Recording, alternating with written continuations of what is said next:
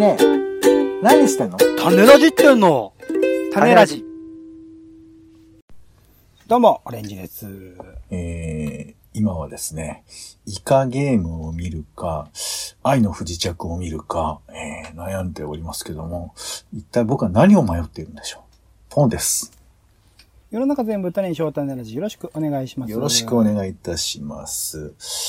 えー、忘れたくせに思い出すと急にロマンを感じることありませんか？えー、網棚にあげていたそいつをですね、えー、ちょっと目の前に持ってきて、なんで興奮するかを想像してみようということで、えー、忘れロマンというコーナー、えー、やらせていただきたいと思います。わお。はい。ということで、まあ、あのー、過去にはね、えー、ご近所の閉店する蕎麦屋さんとか、えー、なんかそういう、あの、あ、なくなっちゃうんだと思うと急にこう寂しくなって気になっちゃうっていう、そういう風な話をしてるんですけども、今回はですね、ちょっとなんか、正確に言うとなくなっちゃうわけじゃないんですけど、でも忘れていくよなの一個にある、こいつをちょっと話したいなと思いまして、えー、宇宙戦士バルディオスの話をしたいんですけども。知らないんですけど、忘れる以前なんですけど。そうなのよ。いや、それなんですよ。うん、あの、まあ、ちょっとゆっくりと説明していきますけども、あの、うん、最近ね、なんか古いアニメを、あの、U-ネクスト っていうサービスに入ったんで、見る機会があって。で、古いアニメっていうのが、えー、なんていうのかな。あ、あ、ごめんなさい。古いアニメね。あの、うん、なんていうか、それこそもう鉄腕アトムみたいなところから、うん、えー、ゲッターロボみたいな、マジンガー Z みたいな、長い合計みたいなものとかもありつつ、えー、まあ、ガンダムとかさ、そういう富野さんが作ったようなものとか、まあ、まあ、ロボットアニメが多かったですけど、まあそういうのが連綿と日本のアニメは続いていくわけですけど、なんかそういう風なものを結構俺好きで、まあ別にこれは僕に限らず、えー、ちょっと古臭い概念ですけど、男の子の割と好物っていうか、だから多分、えー、昭和ごじゅうねんだい男みたいな、なんかそういう雑誌とかに、乗ってるような感じだと思うんですけど。で、それで、あの、なんかたまたまなんですけど、この宇宙戦士バルディオスっていう、まあ、これロボットアニメなんですけどね。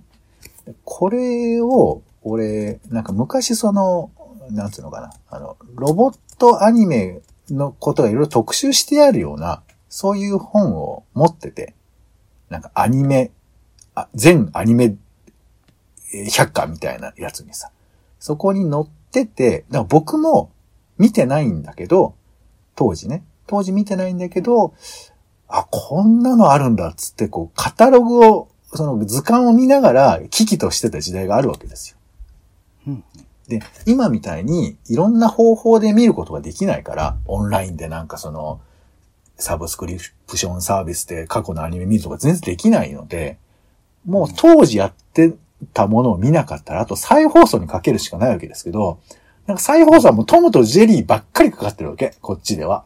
へー。まあ、今の人たちとまた違うと思いますけど、今だったらヒーローばっかりかかってるの人どうやらわかんないけど。そうなんですか？えー、いや、わかんない人。じゃあまあ、危ないデカばっかりかかったでしょ？うーん、そうでもない。ピンとこないの。え、再放送でかかってたの？まあいいや、その話はいいけど、まあとにかく再放送を期待するしかなかったけど、それが、見れなかったら、もう全然諦めるしかなかったわけですよ。うんうん、で、そういう風な過去の記憶があったわけ。ああ、あれ見たいなとか、あ、そうか、東京じゅうにチャンネルとかは、僕が住んでた地域では、やっぱりやってなかったなとかさ、そういうことはあるわけですよ。まあ、今だとね、ネットがあるから全然、また意味は違うんですけど。だから当時その憧れていたけど見れなかったアニメの一個にこの宇宙戦士バルディオスっていうのがあって、だから知らないけど、あの、えー、まあ、多分オレンジさんはわかんないと思いますけど、なんかね、顔が、えー、武士みたいな顔してんの。本当に甲冑被って、えー、なんか、えー、なんつうのかな。足利尊氏みたいな顔なんですよ。感じで言うと。で、まあ本当に、まあロボットってね、あの割とこう鎧型というか、ガンダムとかもね、こう V 字型のこうアンテナみたいなのが立ってますけど、あれもなんかちょっと鎧っぽく見えますけど、ガンダムもそうだよね、鎧をなんか被ってる感じだと思うんですけど、まあそれの一流派ではあるんですが、でこのバルディオスちょっと見ようかなと思って見始めたら、なんかえらいことになっちゃって、で、まあ、見ないと思いますから、別にあの、おすすめってわけじゃなくて、どういうことに俺が巻き込まれたかっていう話をちょっとしたいなと思いまして。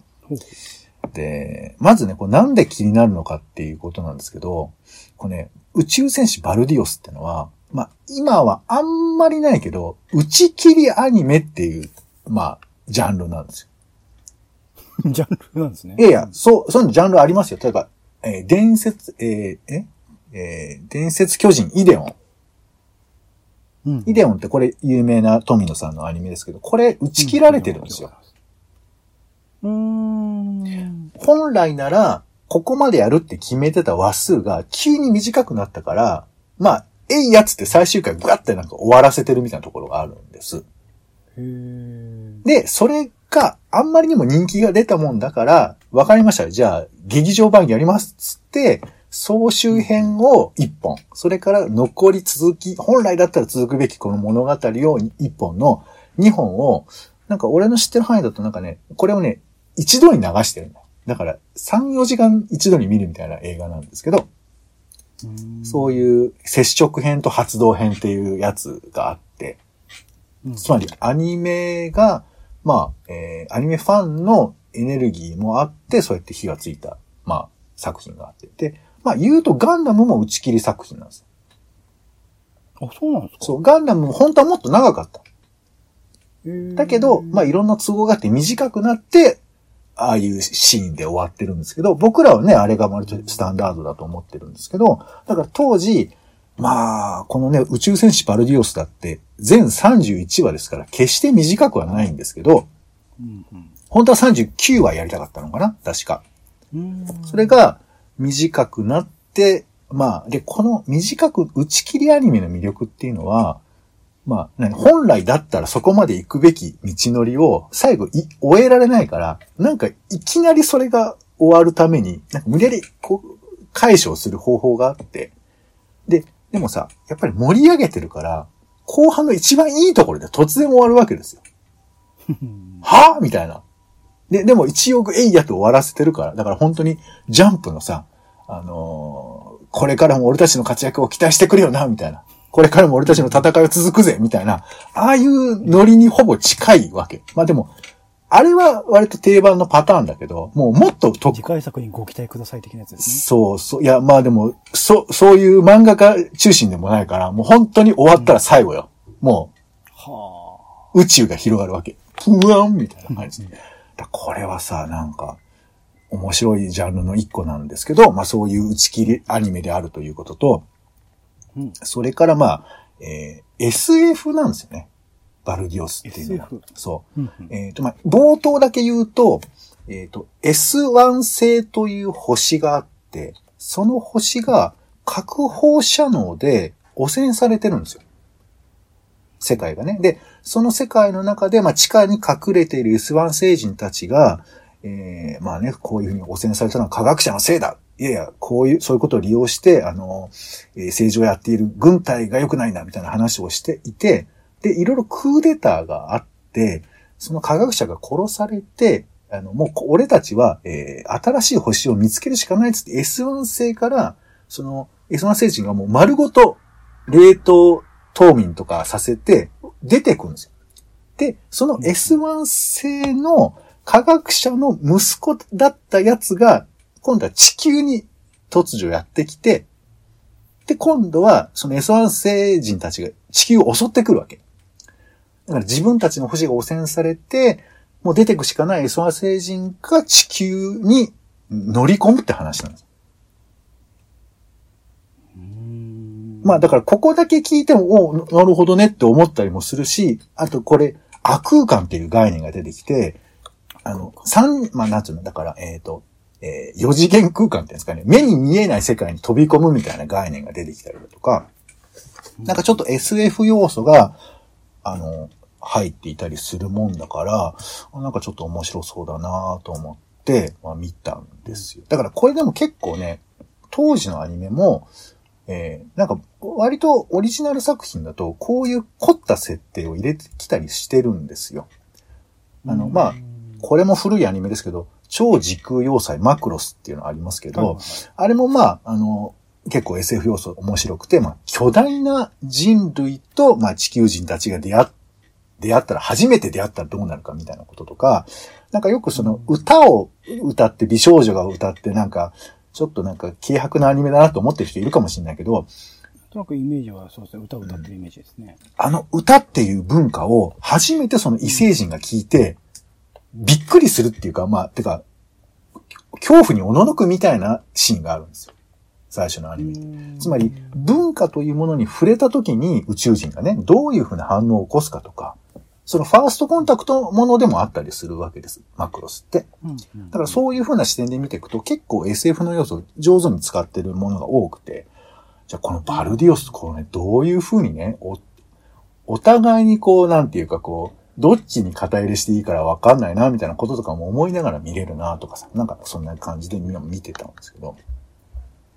で、実際見たらさ、なんか結構、独特っていうか、あの、これオープニングの曲からして結構独特なんですよ。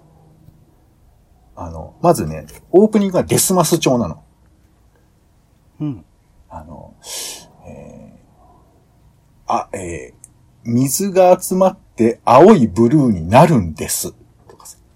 あの、なんか、あれ、なんか急にそんな折り目たらしい感じの言葉遣い、もっと元気のいい言葉遣いで言ってよみたいな感じなんだけど、デスマス調で始まるっていうね、ちょっと独特なテンションから始まっていくんですけど、なんかこれはちょっと変な感じがするなと思ったら、なんかね、話もね、まあこれちょっと、部分的にしか言えませんけど、とにかくね、なんか、えっと、隊員の一人の妹が、なんか久々に会えるんだけど、ね、戦争、戦闘中大変だって。だけど、その妹の相手がスパイで、で、そのスパイのことを発覚したんだけど、その発覚したスパイを、えー、許して、放免して妹、最愛の妹とその二人を、えー、逃がすみたいな話とか出てきたりするわけ。ロボットアニメですよ。うん。うん。うん。そのス、スパイを出すっていうこともややこしいけど、スパイと、えー、付き合ってた妹のことを思ってそれを逃がすみたいなさ。うん、まあ別に特殊な話ではないけど、ロボットアニメでそれ話するみたいな感じあるよね。そうね。そうそう。うん、あと、戦闘中だから、あの、なんかその、何食料がなくなったりするわけ。まあそれ敵の攻撃で食料なくなるんですけど、食料がなくなって暴動が起こって、で、こうなんかこう、食料庫にわーっと隊員たち、その、えー、ブルーフィクサーっていうそのチームがあって、まあ、地球連合っていうチームがあるんですけど、そこの人たちがわーっと攻め寄ってくんだけど、で、そういう暴動を止めなきゃいけないっつって、その、まあその警備団みたいな人たちがそいつを殺すわけ。人間が人間を殺すみたいなシーンが出てきて。で、まあなんていうかな、結構ハード エスエフ なんですよね。そんなに甘くないぜみたいな感じの話が毎回出てくんの。これもほぼ毎回なんですよ。のんびり敵が出てきてやっつけて、よかったよかったみたいな話は全く出てこない。これはちょっと厄介だなと思って、見てて。で、まあ、あと、一番、まあ僕が、あの、味わい深いのは、やっぱ当時の、やっぱ手書きアニメの味ですよね。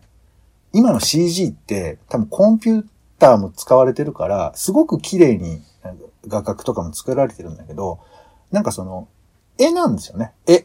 なんか一枚一枚こういう構図の絵を描いて、で、その絵を動かすみたいな感じだったりするから、うーんまあ多分人が見たら、下手だなこのバルディオスみたいな。あの、ちなみにバルディオスって合体ロボットの名前なんですけど、これ合体ロボットの作画が、これ失敗してんじゃないのみたいな。本当になんか箱が飛んでるみたいな絵とかね。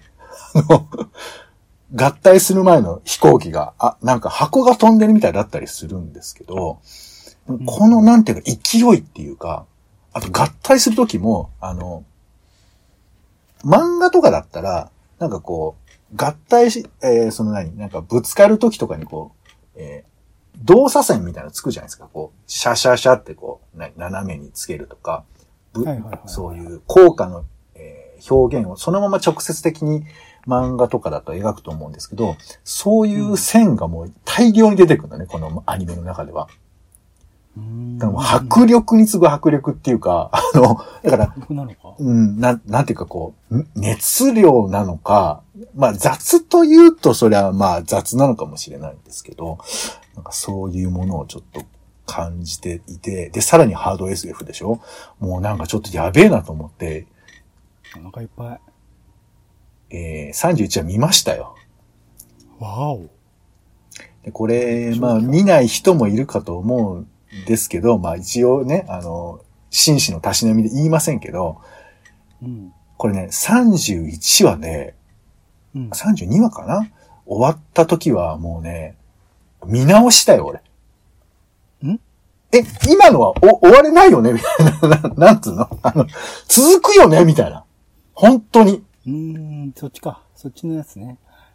いや、ほんとね、これ、もうひどいの。もうここで終わったら、もう地獄じゃんみたいなところで終わるのよ。へだからそのやっぱりあのロボットアニメでね、古いものだからそれはまあそういうなんかこうスーパーロボットが活躍する話でしょみたいに思っていると、もう本当にもうやもうずっと最初から低温やけどのまま最後のたものすごい火炎の中に今手を突っ込んでるんですけど、それがもうボーボーで、だからもう見直すっていうか意味がわかんないよね。ははみたいな感じで。でもこれイデオンも実はそうなんです。あの有名なイデオンですら、やっぱり、はってなってた、みんな。なあ、ひろ、風呂敷広げたはいいけど、なかなか畳むことが難しいっていうのはね、よく言われることですよね。そう。で、まあ、エヴァンゲリオンとかもさ、まあ、あれはちょ、一応最終回までやったけど、もうわけわかんなかったけど。一番最初のね、初期シリーズはね、確かにね。そうそうそう。うん、で、まあ、そんな感じもあるんだけどね、これがね、すごいのよ。古いアニメの、なんていうか、この、打ち切った後の流れってすごいなと思うけど、うん、さんじゅういちわまで作っていたんだけど、実は打ち切りが決定するそのバッファーみたいなところでさんわぐらい作ってたんだよね、すでに。えっと、さんじゅうよんわぐらいになる想定で制作側はいた。あ、いや、さんじゅうきゅうわ作るつもりだったんだけど、途中で打ち切りが決定したんだが、うん、その間にすでに作っていた数話があって、そう。うんうん、だから、その、えー、さんわぐらいが今配信では見れるんですよ。え、リアルタイムで見れなかったの？そうそうそう。へー。だからこれはだから当時見れなくて今見、だからこれはあの ディーブイディー かなんかに入っていたのかな。だからそれがまあ配信でも流れてるってことですけど。それだからその最終回の続きじゃなくて最終回の手前の話ってことですかね。いや、あ、だからまあ俺の見た最終回は最終回ではないのよ。あの、あの、いや。最悪の地獄の豪華に焼かれたっていうのは最終回じゃない。あ、えっと、まあ、えっと、オンエア時は最終回だった。うん、うん、うんうんうん。で、実は。実はその後があったんだ。あった。なるほど。そう。おーと思って。うん、で、見るじゃん。そして完全に続きなのよ。だからもう。ああ、そうだそうだ。そりゃそうだよと思って。な、続けてよとか思って。で、見るじゃない。うん、もう悲惨なの。地獄なの。もうもっと地獄なの。あの、もう本当にひどい。いや、ひどいって悲しくて。これ、いやもう、マジかって思って。で、それでも続くわけ。一応タイトルがすごいね。えー、破滅への序曲っていうのが。もう序曲。これがさんじゅういちわだったの。実際のさんじゅういちわね。あらあらあら。で、これ、ナンバリング上はさんじゅうにわになってるんですけど。で、その後も、破滅への、まあの、これ多分ね、名前タイトル放送中は、放送の時は違ったと思うんだけど、破滅への序曲、後編っていうのが続くんですよ。それだから前編で終わるわけないよなって思いますけど、うんうん、で、地球の長い午後っていうのが、これもまた意味深じゃないですか。地球の長い午後っていうのが続いていた。あと、失われた惑星とかね、そういう輪が入っって、いやーと思ってさんじゅうよんわですよ。うん、おい、ちょっと待てよと。さんじゅうきゅうわじゃないかと。そうですよ、ごわないですよね。そう。えーっとね、地球の長い午後で終わってます。地球の長い午後。はい。地球の長い午後が、は、始まったところで終わるんですよ、これ。うーん、これはね、罪深いなと思って。だから。それは、どうなんですか、うん、一応は終わっている形にはなるんですか？うーんとね、悲しいエピソードがあって、どうなるっつって終わったから、終わっ先生の次回作に期待っていう。いや、そんな、いや、だからこれは本放送では流してないから、そうそう、ね、本来は続きが続、ある存在で書いていたので。一応でもそこまで完パケはされてるってことなんですね。途中で、本当に途中じゃないんだ。そう、ここは一応作られてたみたいですよ。うん、いや、だからマジかと思って、にかい最終回を迎えたみたいな。いや、まあ、どっちも終わってないんだけど、うん、そういうことがあって。こりゃ、だから今だったらあんまりここまで特殊な形ってないじゃん、アニメで。うん、打ち切られたらまあそれに合わせて調整するとかさ、なんかまあね、例えばなんだっけな、悪の花っていうアニメーションありましたけど、はいはい、あれってまあ打ち切られたわけじゃないけど、すごく半端なところで終わってるよね、第一期みたいなところで。うん。なんか続いてもよ、よかったのかなと思うけど、まあああいうぐらいはあるけど、さすがにまあ終わんないじゃない、途中で。で、しかも終わった後いろいろあってなんか作ってましたみたいな話で。で、これなんで終わったかっていうと、あの、当時、この、えー、宇宙戦士バルディオスの、あの、おもちゃを作ってた会社があるんですけど、こいつがめちゃくちゃ調子が悪くなっちゃって。うん。だから視聴率はそんなに悪かったわけじゃないらしいんですよ。うん。なんですけど、なんかあの、スポンサーがね、あの、経営悪化になっちゃって。で、さらに、まあ、細かいこと言うと、ガンダムとかイデオンとか、その時代にあやってた、あの、アニメだから、なんかその特集が全部、あの、機動戦士ガンダムの映画版の紹介とかだったりするんだって、当時。うーん、だからなんかね、もっと爆発的な人気になってもよかったのに、ちょっと慣れなかったみたいなところがあって。いたっていうのがあって、まあ、浮き目にあっちゃったっていう話なんですよ。あら。これはさ、これはどうなんですかね、はい、うん、その、アニメ化はされてないけれども、うん、物語としては出てるんですか、その中の。いやー、言いますね、オレンジさん。あったんですよ。ちゃんとあるんです。あるんだ。最終話まで絵コンテもあるんですよ。あるんだ。そう。で、これ小説版もある。これは、庵野秀明の、あれ、あ、あ、そうね。そう。だから、庵野秀明に、新宇宙戦士バルディオスを、作っていただきたいですけど、うんうん、ただ一応ね、補足しときましょうか。えー、旧劇場版もあるんですよ。エヴァンゲリオンですね。ほぼエヴァンゲリオンですね。この、だから、えー、宇宙戦士バルディオスも、やっぱりファンの後押しがあって、あと、まあ、あの、当時やっぱね、ガンダムとかイデオンとか、イデオンもその映画化をすることになりましたから、うん、あのー、まあ、盛り上がりということもあって、アニメこれも、うん、あの、受けるからやっちゃおうぜってことで、あの、映画化されたんです。うん、しかもその、幻のエンディングまでをちゃんと描く。おー、すごい。はい。で、私、見ました。あら。これもちゃんと配信されてるんで。いや、すごいよ、もう。だってあの、あの、ふざけた話だけど、あの、途中になってるさんじゅうよんわの後にそのまま自動的に劇場版が流れるっていう、あの、さすが ユーネクスト 考えてるなと思いましたけど。すごいですね。いや、詰めてくれたんですね。そう。そしてこれを見まして、いや、びっくりですよ。うん、えー、出てくる声優さんが違う。で、あとあの、ロボットが全然活躍しない。あともこれ以上はちょっとあの本編に触れるんですけど、いやー、そうか、こういう二次解釈もあるのかなっていう。もうね、ほんと大変だったんだよ。多分その当時やっぱアニメーションにそんなに力かけるっていう発想がなかったから、まだガンダムの映画とかの出たてだから、みんなひゃくかけられなかったから、人気の若手俳優とかを入れるとか、アイドル俳優を声優に入れ込むとか、ね、確かにね、そうそう。あと、人気の声優さんってのも当時いたんだと思うんですけど、あの、アンパンマンの人いるじゃないですか。戸田恵子さん。戸田恵子さん。本来戸田恵子さんは出てなかったんですけど、戸田恵子さんがあのヒロイン役として登用されまして。もう唐突に。うん、てかもうヒロイン役っていうかもう、えー、主演の二人目みたいな感じになってんの。へ、テレビではいちミリも出てなかったのに。あらあら。そう、まあ主演は一応ね、あの、塩沢兼人さんという方で、うん、えー、この方は、まあ、超絶有名な方ですけど、えー、僕らが知ってるやつだとなんだろうな、えーっとね、筋肉マンのジェロニモって言うとピンとこないよね。最近だとなんだろうな。声の、声のイメージがあんまりない。えー、そうだね。なんかすごく聞く声なんだけど、えー、誰って言えばいいのかな。でもあんまり主演するような人じゃないんですよ。うん、あ、えー、わかるかな。ガンダムのマクベとか。わかんないよね、ちょっと。おじさんですね、つまりね。まあまあまあ、でも、えっと、この人もでもにせんねんだいまで仕事もしていますけどね、にせんいちねんとかにねんとかね。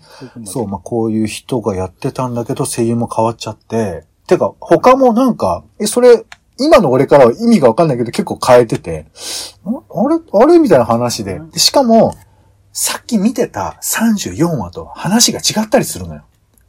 マジか。だから、まあこれはだから、お、あの、当時のファンたちは、そのさんじゅういちわ以降見てないから、まあ、それはそれでいいのかなと思うけど、予定してた話と多分違うんだよね。